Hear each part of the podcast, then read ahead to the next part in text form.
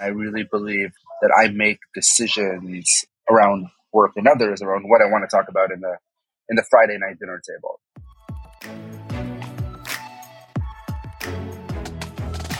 Hi, you're listening to Looks Like Work. I'm your host, Chedva Kleinler, and yeah, it's the least pronounceable name you've ever heard, but you'll get used to it. I'm a serial entrepreneur who's obsessed with curiosity, creativity, and grit, and that's just to get started. I really can't get enough of learning more about people's career choices. What fulfills them? How do they deal with burnout, with heartbreak? How do they protect their boundaries? And is it all even working? Those are questions that keep me up at night, and I hope to explore here. On this podcast, we'll have deep conversations with entrepreneurs, artists, people juggling a few jobs, sometimes even a few industries, sharing what looks like work for them. With that, on to the episode. I really hope you'll enjoy it. Hi, Yaniv. How are you? I am great. Thanks for having me. I am so excited to have you here. So before we dive in, let me just quickly introduce you. So Yaniv Rivlin is the founding CEO of Bird in Israel and the best-selling author of Life as a Startup. Also a super kind and super interesting person that I had the luck to bump into quite a few years ago already. I think that was when you were still at reality at Schusterman, right? Yeah, seems like ages ago, but yes. Yeah, totally. Okay, so before we start really talking, I'll ask you our recurring question. What looks like work for you, Yaniv? So, what looks like work for me is pleasure as well. So, it's like work and pleasure combined with making the world a better place and always invigorating our ourself always being in a constant mode of invigoration because I think that's the most important thing and, and not being in a comfort zone for too long. Yeah, that, that, that's an interesting and important addition. We can dive into that deeper later. I love what you said because reading your book over the holidays just now, there are so many different stations, but as someone who also had like a very kind of varied career path, I could definitely see the thread or the common theme throughout all of it. And I feel like you could really see how with every decision and choice you make in your career in your life, you really took into consideration those things. So how does it contribute to the world? In some cases, it was like very, very clear because those like were more like nonprofits and mission driven jobs. And in other places, it was really interesting to see how you kind of infused them with that. So let's start from that. Like, where do you think it came from that passion to really do stuff that you feel is meaningful and that can actually contribute to the world? I think in the end, we all have an option, right? If, if we look at it in that way, we can do things that contribute to the world or we can do things that don't contribute to the world. Luckily, I think there's enough things in this world that do contribute to the world. And I, and I think there's a great way to combine things now that we also didn't have a, an option to do a while ago. And I think in the end, I really believe that we need to, you know, we need to feel that passion. And I think it's very much individual. But for me, I do feel a passion when I make a difference or when I make a change. And I, and I felt that way earlier in my in my life and, and my career and, and since then I, I haven't looked back because I think that you know we have that option and there's no reason or necessity to compromise so you know I, I like to talk about like a win win win win and there's no reason why we shouldn't create that for ourselves and I feel also that if we don't do that then in the end I personally won't be passionate to talk about what I do. And I really believe that that I make decisions around work and others around what I want to talk about in the in the Friday night dinner table. And I don't think that I would have a passion to talk about something that won't bring value to the world. So it's a non-brainer when you think about it. I love that. And I like that, you know, a lot of times when we think about stuff that is helpful to the world, what comes to mind is a very specific set of professions or industries. But what I really enjoyed about your book is reading about the kid that you were. And first of all, I identified with a lot of things. We'll talk about like growing up between cultures and growing up bilingual in a second connecting to what you just said, I like that you were also throughout the book, and you see it from like a very young age, you were also like super driven and you enjoyed stuff that we don't expect necessarily when it comes to impact. Like you enjoy and you're good at selling in business. And I think those are things that are so important to bring into impact and into doing good. But first, let's really talk about growing up. You had an interesting kind of upbringing in between Canada, the States, the North, and Israel. Can you talk a little about that? Yeah, so I, I actually think that, to your point, I actually wasn't that driven way, or like I, I think way early is, uh, it depends how you look at it. But I, I always like, I was driven towards something, but I didn't have that much success when I was younger. And in the end, continuing to, to drive forward brought with it a lot of, a lot of interesting things. I think the fact that I was multilingual, on one hand, it helped me a lot because knowing English is always a, is a great trait. But when I left, we left, I was born in the kibbutz. And then at the age of five, uh, we left for a year to Canada, where my mother's from, and then to the Golan Heights. I knew fluent Hebrew when I left, and then when I came back, I couldn't remember a word of Hebrew, um, and I was fluent in English, which created opportunities, but also a lot of challenges because I never really learned a language, and because I never really learned how to learn a language, I couldn't really learn later on languages. There was a bit of a barrier from that perspective, but also you know, the, the fact that I knew English gave me a lot of, or I would say a, a big advantage, you know, moving forward compared to others on that front. And also to your point, I think, which is something that throughout life, I think has been a very important trait for me. And, and I advise when I mentor people, I say like, get that global perspective wherever you are. So get that time abroad, immerse yourself because once you move and see, I, you know, there's a, a mentor of mine from Harvard when, when I studied, Ron Heifetz, that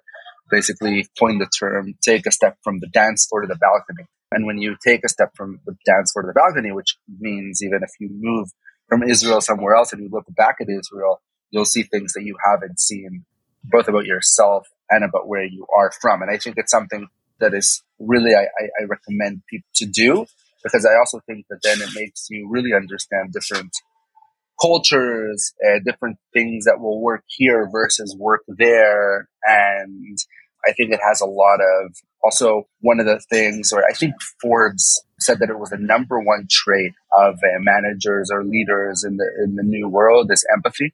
And I think that first of all, I'm a true believer in empathy, but I think that that you can only get empathy when you actually come close or see other culture, places, and everything around that. I really identify with that. I think also to your point about empathy, once you you understand more than one type of person, then it's easier for you to to like kind of put yourself inside other people's shoes, even if they're not like the two or three or five types of people that you've encountered in your life. It just it opens up your brain to saying, "Oh, not everyone has the same circumstances. Not everyone cares about the same things. Not everyone has the same privileges, right? Not everyone thinks the same or has the same context. I really identify with that, like also growing up between Israel and, and New York and kind of starting to speak both languages at the same time, losing one of them, coming back. And, and then also like you kind of speak two of the languages, but one of them is like more of your home language. One of them is your outside language. I think it kind of, it really changes your experience of the world. Totally does.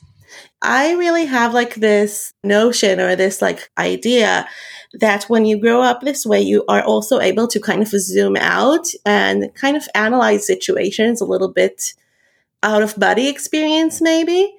and say, oh, this is interesting. This is how they experience it. How do I fit in? How can I help? Or what is my place inside all of this? Yeah, I think it just gives you uh, a real playground to understand as well. Like, so I fit in here there, but I could also fit in in a different spot if you give me the opportunity. And I think in today's world, it connects a lot to multidisciplinary and, and the fact that we shouldn't look at ourselves in one avenue. And I think that uh, that a true leader, a true manager, a good manager is is someone that that has that multidisciplinary experience. Now, that multidisciplinary experience can come from different trades. It can come from different experiences. It can come from different professions. It can come from different cultures. But I think it's super important for people to experience and to explore. And I've never heard of anyone that has experienced or explored and looks back at it and said it was a wrong decision. Yeah, I think I really appreciated the duality in your experience. So I think this is like a little bit of a deep cut, but on the one side, you had this experience of kind of being new to Israel and having to relearn the language and growing up with parents who were not from here. On the other hand, you have like a very deep and long connection. Your family has been here for ages and ages. I had exactly the same experience. My family has been here for like four centuries, but also my mom is American and it was all this. And also another thing that I loved and I think really was interesting to see how it translated into your career and choices in life was kind of a duality between being diagnosed as gifted and I think, and I might be projecting into you, so tell me if I'm wrong, but kind of having the confidence that comes with it that you do know that you're smart, you do know that you have what you have. But on the other hand, also experiencing failing at exams and like having like a rougher time in different, you know, academic experiences as a young kid. Do you think that had any impact on the way you see success, failure? What do you measure in life and in work?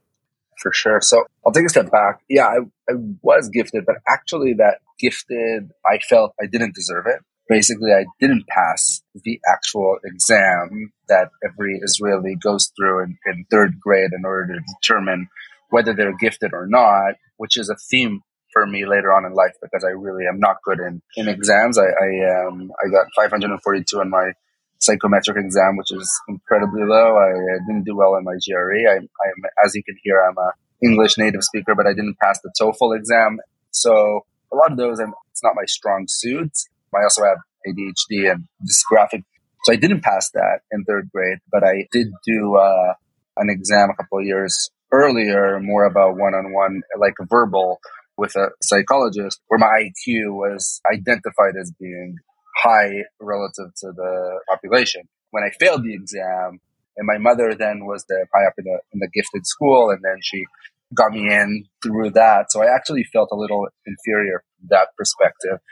But I did, you know, look back at that exam where I actually did get a higher score on the IQ, and I think it's it's something that later on also uh, helped me up. I do think that it's interesting if you look at like career and life, but I, I do think that because because I didn't have one career path, you know, so a lot of people when they grow up, you know, they know that they want to be a they want to be a doctor, they want to be this, they want to be that. So there's a very clear career path for me, that wasn't, you know, that wasn't the case. It was a lot of like amorphic things that I wanted to do. I wanted to, you know, be the foreign minister. I wanted to, you know, be the Israeli ambassador. A couple of things that there's no clear path to, to do it, which made me always strive to create that path for myself.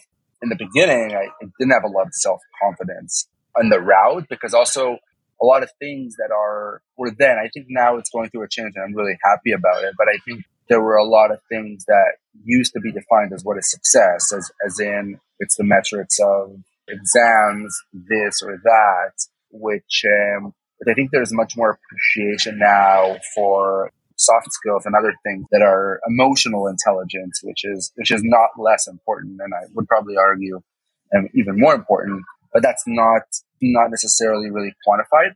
And so it can make you feel inferior as you grow. For me, I think I really only got out of that psyche when I got accepted to Harvard. And even, even when I got accepted to Harvard, that didn't change. And then I thought it was like an admissions mistake. But like only later on, I think when I like graduated and going through that two years and understanding, yeah, like this is my spot and no one is, you know, I'm worthy of being here, if, if you may say, then I, I actually got a little bit of a boost of, of confidence. Kind of in hindsight, uh, it was live. I got it, but then in hindsight, of course, and also getting that boost before and a lot of separate things also helped me get to where I was and to where I did. And we talked about like, you know, whether it was selling, which I think is probably the most important quality, hands down, that everyone should go through and try it out. I think it's something that, you know, some people think it has to be something classic, but it shouldn't. Like I got my experience selling Dead Sea cosmetic in a mall after, you know, a classic Israeli thing after the military. That's what gave me the confidence around selling that I'm a good salesperson. Being a, a salesperson is, I think, is, is incredibly important, but also because once you're a good salesperson, you know how to sell yourself. It starts with selling yourself. And that's not a, it's not a bad thing. It's actually something that I believe that each person should go through a, a workshop first about selling themselves. Because once you have confidence in that and you understand that a lot of the experiences that you have done are not what everybody has done and that you have unique selling points, then first of all, it creates confidence, but also it lets you get places that you couldn't have before because you, you didn't know what to highlight. Yeah, I, I totally agree. And I'm not a natural salesperson at all. I always used to say because I've been in marketing for years and I would like, no, marketing is not sales. It's a completely different thing.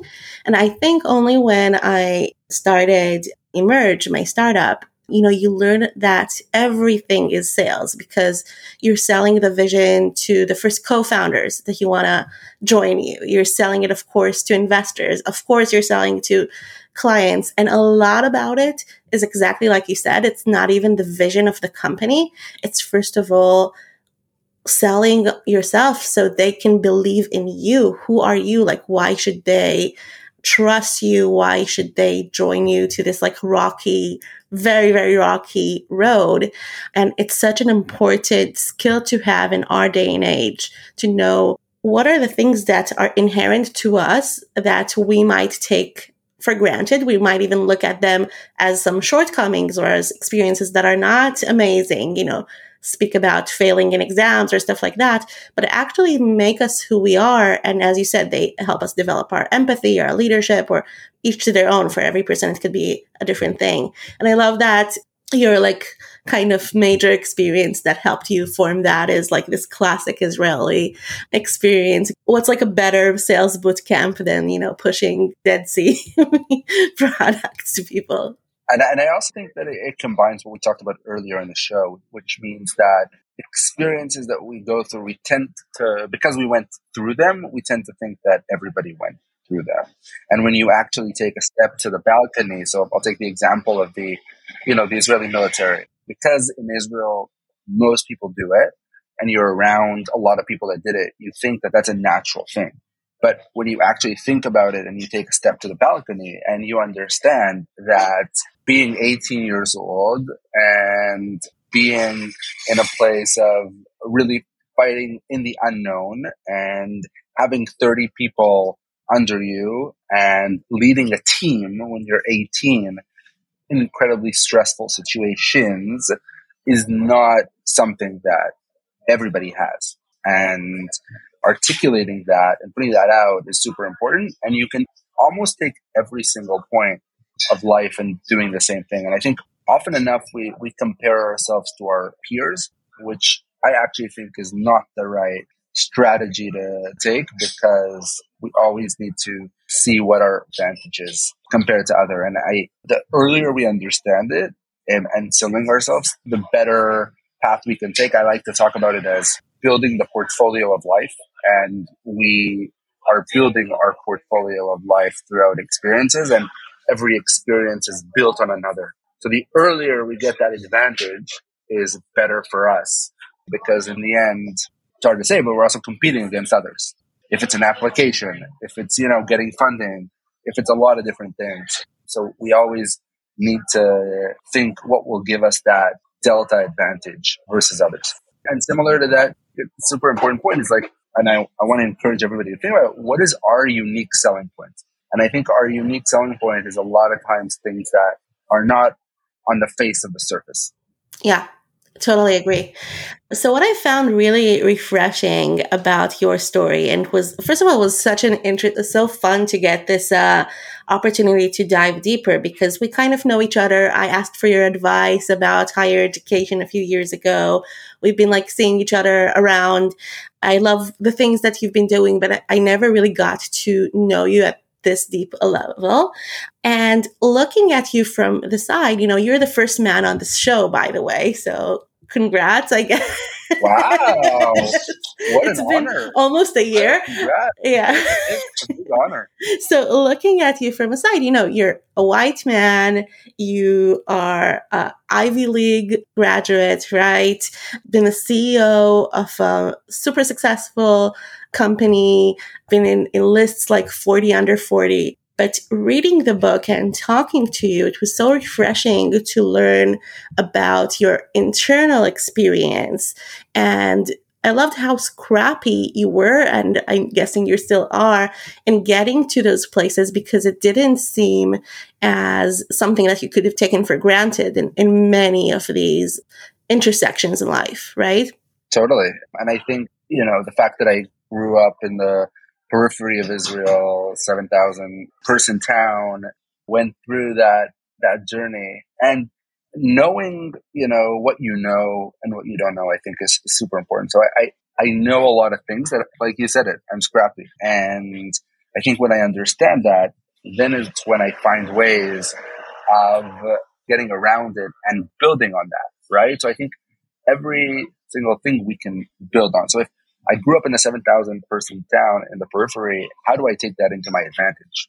How do I, you know, I've never paid a single dime or a law for any of my studies. And, you know, my undergrad, I got a full scholarship to Hebrew U because I was a combat soldier from the periphery of Israel. And I was able to find that. I think also opportunities don't just fall on you. Uh, you need to find them. So that's also something that I, I, I'm a true believer in. I think they're there but you need to find them and you need to find the advantage always over others. So that's one. But I also think I am a true believer in outsourcing. Let's take this book that I just wrote. I never thought that I would write a book. I don't know how to write.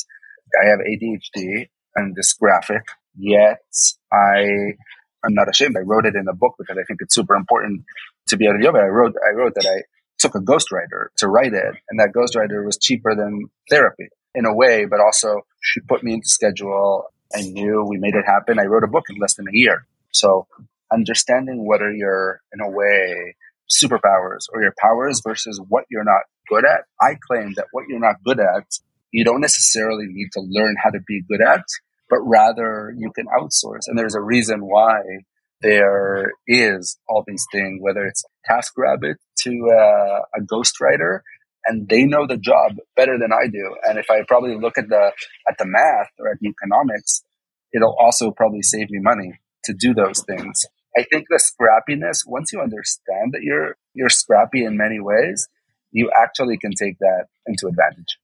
So I'm really kind of making us out here with like chronology and everything, but I'm really interested in hearing exactly what he said. How did you apply it or how do you apply it as a manager? Because I feel as a manager, kind of helping people understand that they don't need to do what they're not strong at is a big eye opener for them. And sometimes it's very hard for them to let go of, no, but I need to get better.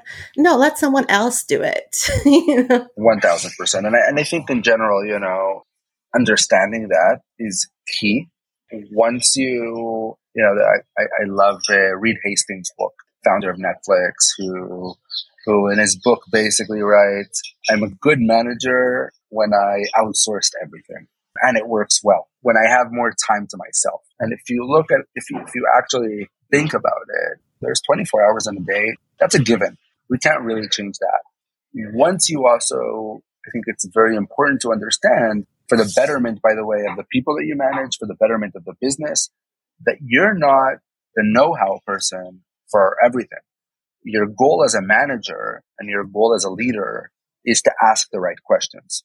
The goal for you as a manager is to be able to go from the macro into the micro when you need to, but then take automatically a step back to the macro under the understanding that you need to look at it from a top in order to, to really drive the business, organization, whatever it is forward. And I often see managers going too much into the weeds all the time. And I don't want it to seem as if you don't need to go into the weeds because you do need to go into the weeds and a good manager, a good leader does that. But a good leader also navigates between being into the weeds, setting the vision, moving forward. And the only way to do that is hiring the right people and, and giving them the autonomy to actually drive forward their lane. And if you don't do that, then I think you're doomed to fail. Yeah. So I think it's a lot of times it's not really being either very high level or being into the weeds. It's just like not getting stuck in one of those. It's being very flexible and being able to really kind of go in and out, in and out. And I'm wondering because a lot of your book and what we've spoken about until now is about you managing your career and what you learned about yourself. But I always say, you know, it's funny because as a startup manager, you get like more kind of glory and all of that. But actually, now that I'm managing my agency and we're like 10 people across the globe and everyone has a different time zone, I find myself enjoying the actual work of managing much more and being much more in it and being able to also, you know, not like pressuring myself into being too much in the weeds, but exactly like you said, like going kind of doing those context switches. And I'm wondering what from your journey do you feel like really helped you in your different capacities as a manager? Because you also managed very different types of teams. Yeah, so I believe that managing, leading, managing is managing. So I'm a true believer that, you know, if you're a good manager, you're a good manager and you could do it in one sector and you can do it in a different sector. And what I've learned again from managing and, and all that is that really again you gotta the first thing is to understand really that some things you are not the um, highest authority right? That you you when i when i founded bird in israel right it was it was clear to me that operations i have a lot of experience in from different you know, operations, whether it was journeys on, on reality or, or others, but I don't have the right operations for scooters or for others. But that understanding let me play the right role in building and in building a company, bringing the right person to manage that.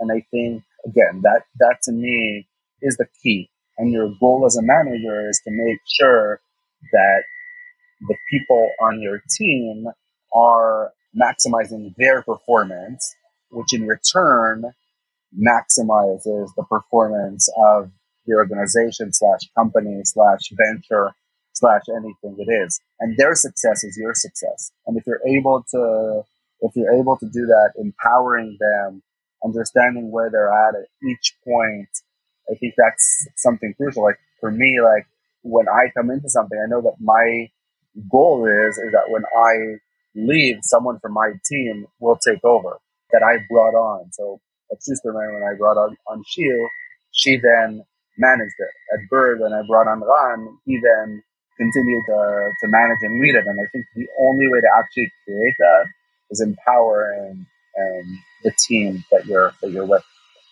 I love that. Okay, so let's go a little bit deeper into each of those stations in your career that you mentioned. So, Schusterman, you joined uh, right out of Harvard. And basically, when I met you, I think in hindsight, it wasn't a lot um, later. It was like around 2016, probably. And by that point, reality was already, at least from, you know, how it looked from the outside, was like super established. I, you know, I at that point was at a few American communities of like leaders. And I know that they've like already, I don't know if it was 2016 or 17 or 18, but they already saw this as like a super amazing leadership journey and like really like the branding and everything that you talk about in the book. And that will, I would love for you to go a little bit into in a second was working because it was like really not just about, okay, let's go on a delegation to Israel. It was about what they can actually get out of it. So can you give us a glimpse into it seems like I think like I knew that you managed it, but I didn't know that you were pretty much the founder or the co-founder of this idea in the first place and how almost uh, revolutionary it was at the time. So I'm really curious to hear more.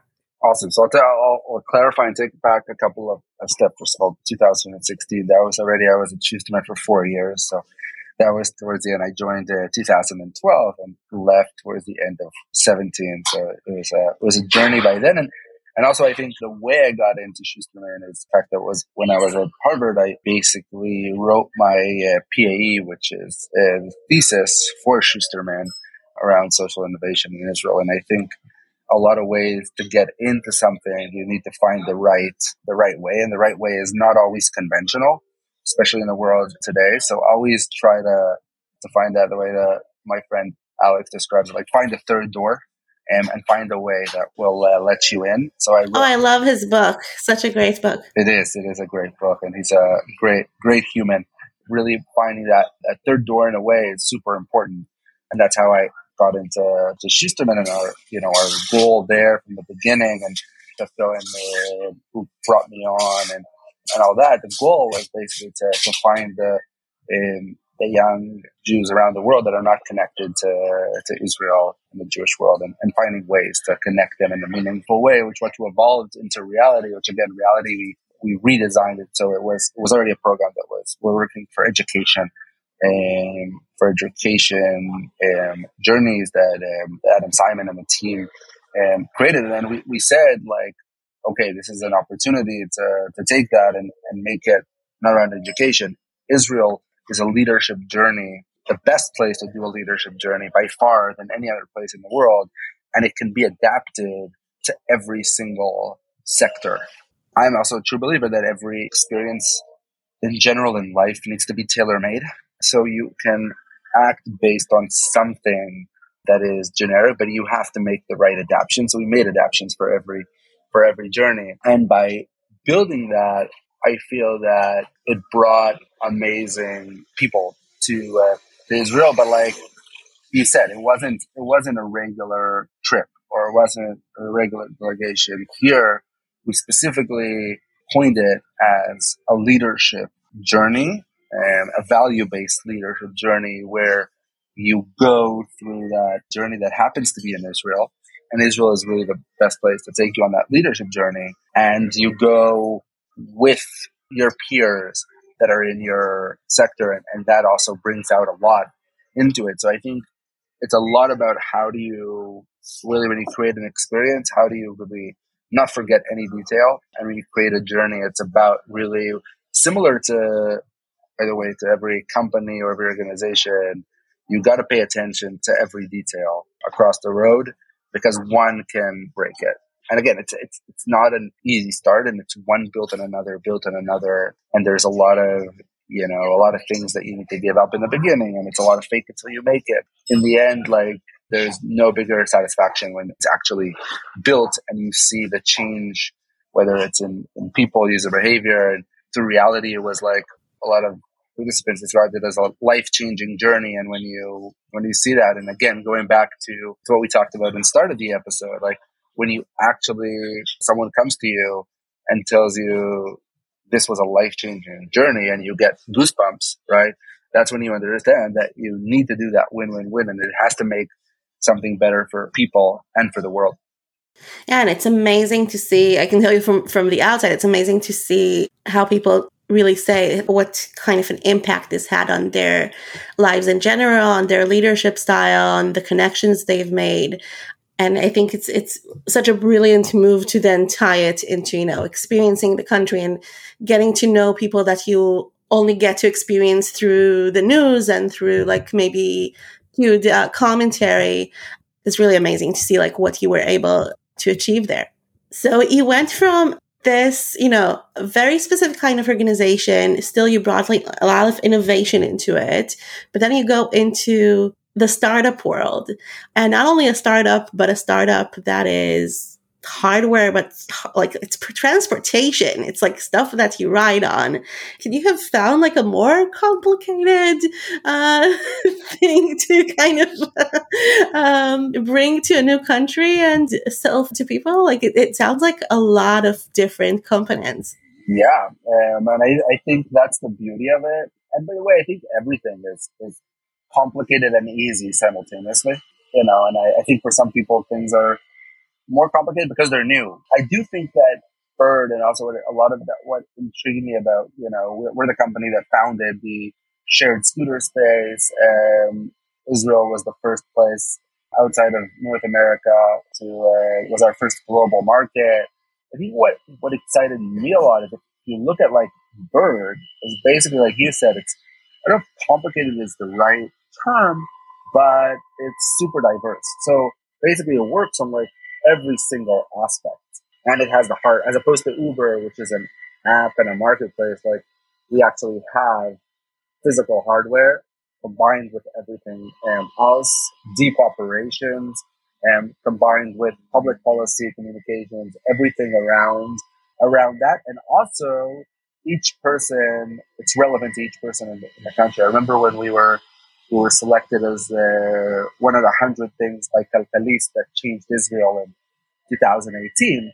Um, and the rationale for that, for the choice of it, was basically Bird was the first company that everybody has an opinion about, and everybody has, whether you are in a car, whether you are someone in the municipality, whether you are a pedestrian, whether you actually ride those scooters, everybody in, interacts with it, and it enforced an entire revolution of, of how to look um, and create it by policymakers, by everybody.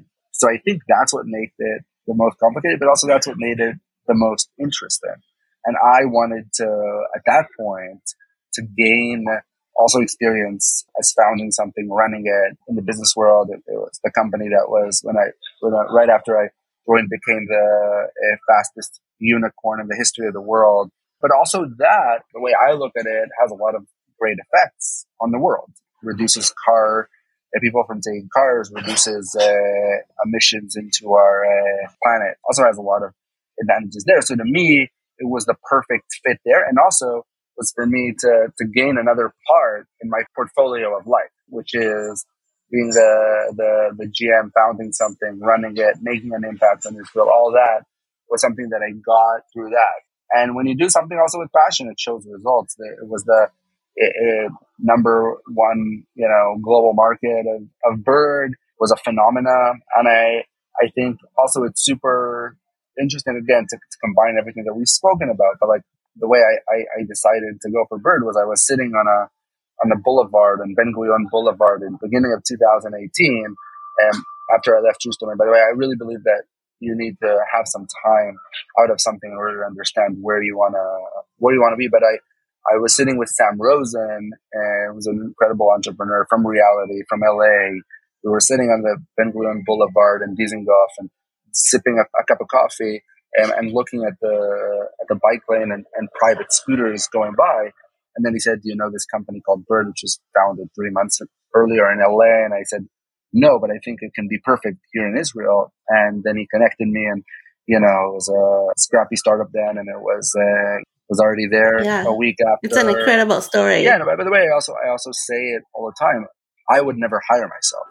I would Bird would have never hired me later on in the game because it was just different times. I didn't have the operation experience. Every GM had to have an MBA from uh, Ivy League University. I had a master's in public policy. And I a lot of different. When I got hired, it was like one interview, and today we have you know eight interviews plus a case study plus this plus that. So you know it was also it was the right and the right time. And I, I took that as a really big opportunity. Great story from that perspective as well. That's amazing. Yeah, I remember in 2018 going to an accelerator in California for a few months and seeing like all the scooters there and like being kind of amazed and then coming back home to Israel and seeing like all the scooters in Tel Aviv and that was probably the time when you started operating because it was like oh those were not here like a second ago like three months ago. Um so it was amazing. So I'm wondering like what do you feel like that just, just on that point I'll also add that like going back is like basically I knew that in, in Israel we already saw the phenomena of private scooters, right? In the US, Bird launched, but before that there was there were no scooters in the US. So I understood that that Israel can be a phenomenal market for it if you look at the attributes that it had, right? It was young people, amazing weather. I, will never forget, like three months after we launched, a, a reporter from the Wall Street Journal came to Israel to do something an article about artificial meat, and he came and then he saw a bird and a phenomena. He told his editor, "Look, we need to do an article about this." And then um, in the beginning of the um, of the article, he uh, Jason Singer started by saying, "It's December in Tel Aviv, and life is a beach." Right, and those are the things that you know that that we take for granted. Right, if you only live in Israel, you take the weather for granted. I, I took it for granted in my entire life until I really left to Montreal or Boston and lived through those winters. So in the end, I had the right overview to understand why Tel Aviv will be the right market for bird, even though people told me I got so many no's when I was talking to people, like saying uh, on one front, like, if you start it, everybody will like the, the entire fleet will be gone after a week because of vandalism, or that Israelis won't be inclined to pay for the service. Or why do even people need it? They have their private scooters, and so always people will tell you why no.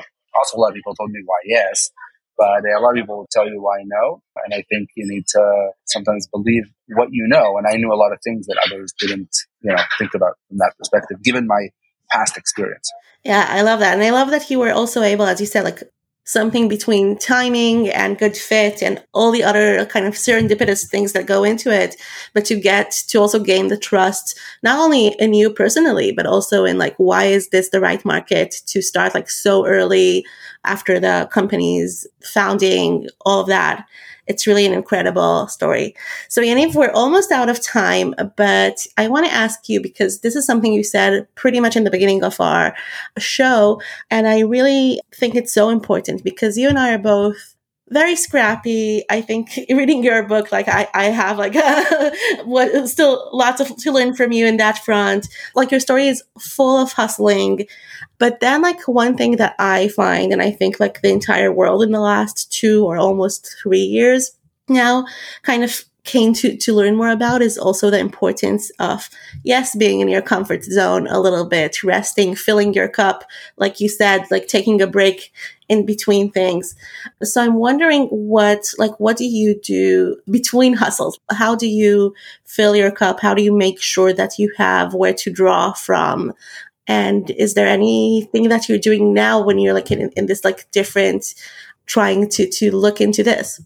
Totally. So I, I think in general, first of all, we always learn and gain new perspectives. I, I, think it's it's a constant constant game whether we're in something or we're out of something. I do think that when we are in something, we think that that's our only reality, right? And I think especially in today's world, social media, everything brings you into one mode, right? When I was in reality, I thought that was the entire world.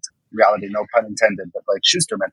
When I was a Bird, micromobility was the world. So I, I think it's first of all important to recognize that and understand that and take that step out in order to figure out the rest of the the worlds that are that are out there and also understand that I think putting like a time frame to each thing is super is super important because it alleviates stress. So if you move out of a, a role into something new, define that time, right? Define, okay, six months that I can afford, do whatever.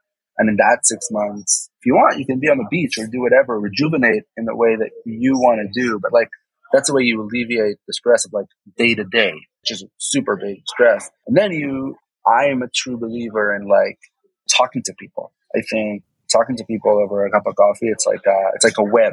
It creates a real web for you of, of learning. That, and I think also there's so much information out there now to learn. And I, and I think going back to a little bit of your question in terms of comfort zone, I think it is important to be in a comfort zone for a short while, but you also need to to understand when is the time to get out of the comfort zone. So to me, the end of the comfort zone is where again, I don't feel the passion to talk about it in a Friday night dinner table.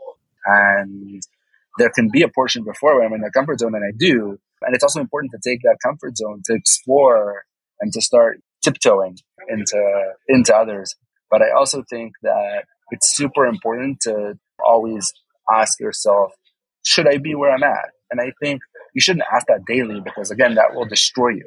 I think you should do that periodically every year ask those questions and be be frank with yourself. Am I in the comfort zone right now? Am I not? You know, I believe sometimes like a, a five year cycle, depending on what I do. But like first year is scrambling around. The, the next two years are you actually get work done.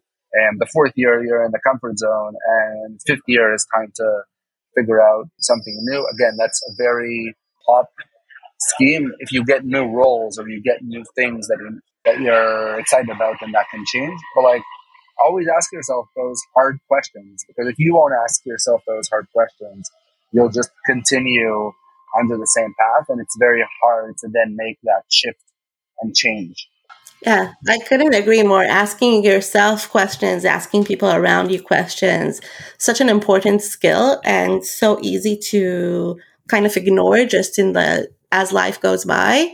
So thank you, Yaniv, for taking the time and talking to me and and you know creating another another thread in that uh, web, hopefully for our listeners too. So our Israeli or Hebrew speaking listeners can pick up Yaniv's book, which is bestseller now, and hopefully soon we'll see it in English too. Yes, amen. Working on that. Awesome. So stay tuned, everybody. Yaniv, thank you so much. Enjoy the after the holidays season. Talk soon. Thank you so much. And I'm super honored that I was the first male on the show. yeah. Thank you for listening to Looks Like Work. You can find resources, links, and of course the episode's show notes at roomsandwords.com. That's rooms like a room and words and like an and.com. And if you enjoyed this episode, I really, really hope that you'll like my newsletter too. My newsletter is something that I send out every week and I share thoughts, links, books, and just other things that I find thought provoking, interesting, somehow contributing to these conversations that we're having here, or sometimes just joyously distracting. Again, the newsletter is sent out every week, and you can find the link to sign up on my website at roomsandwords.com. And I really hope to see you there, and of course, to see you here next week. Have a good one.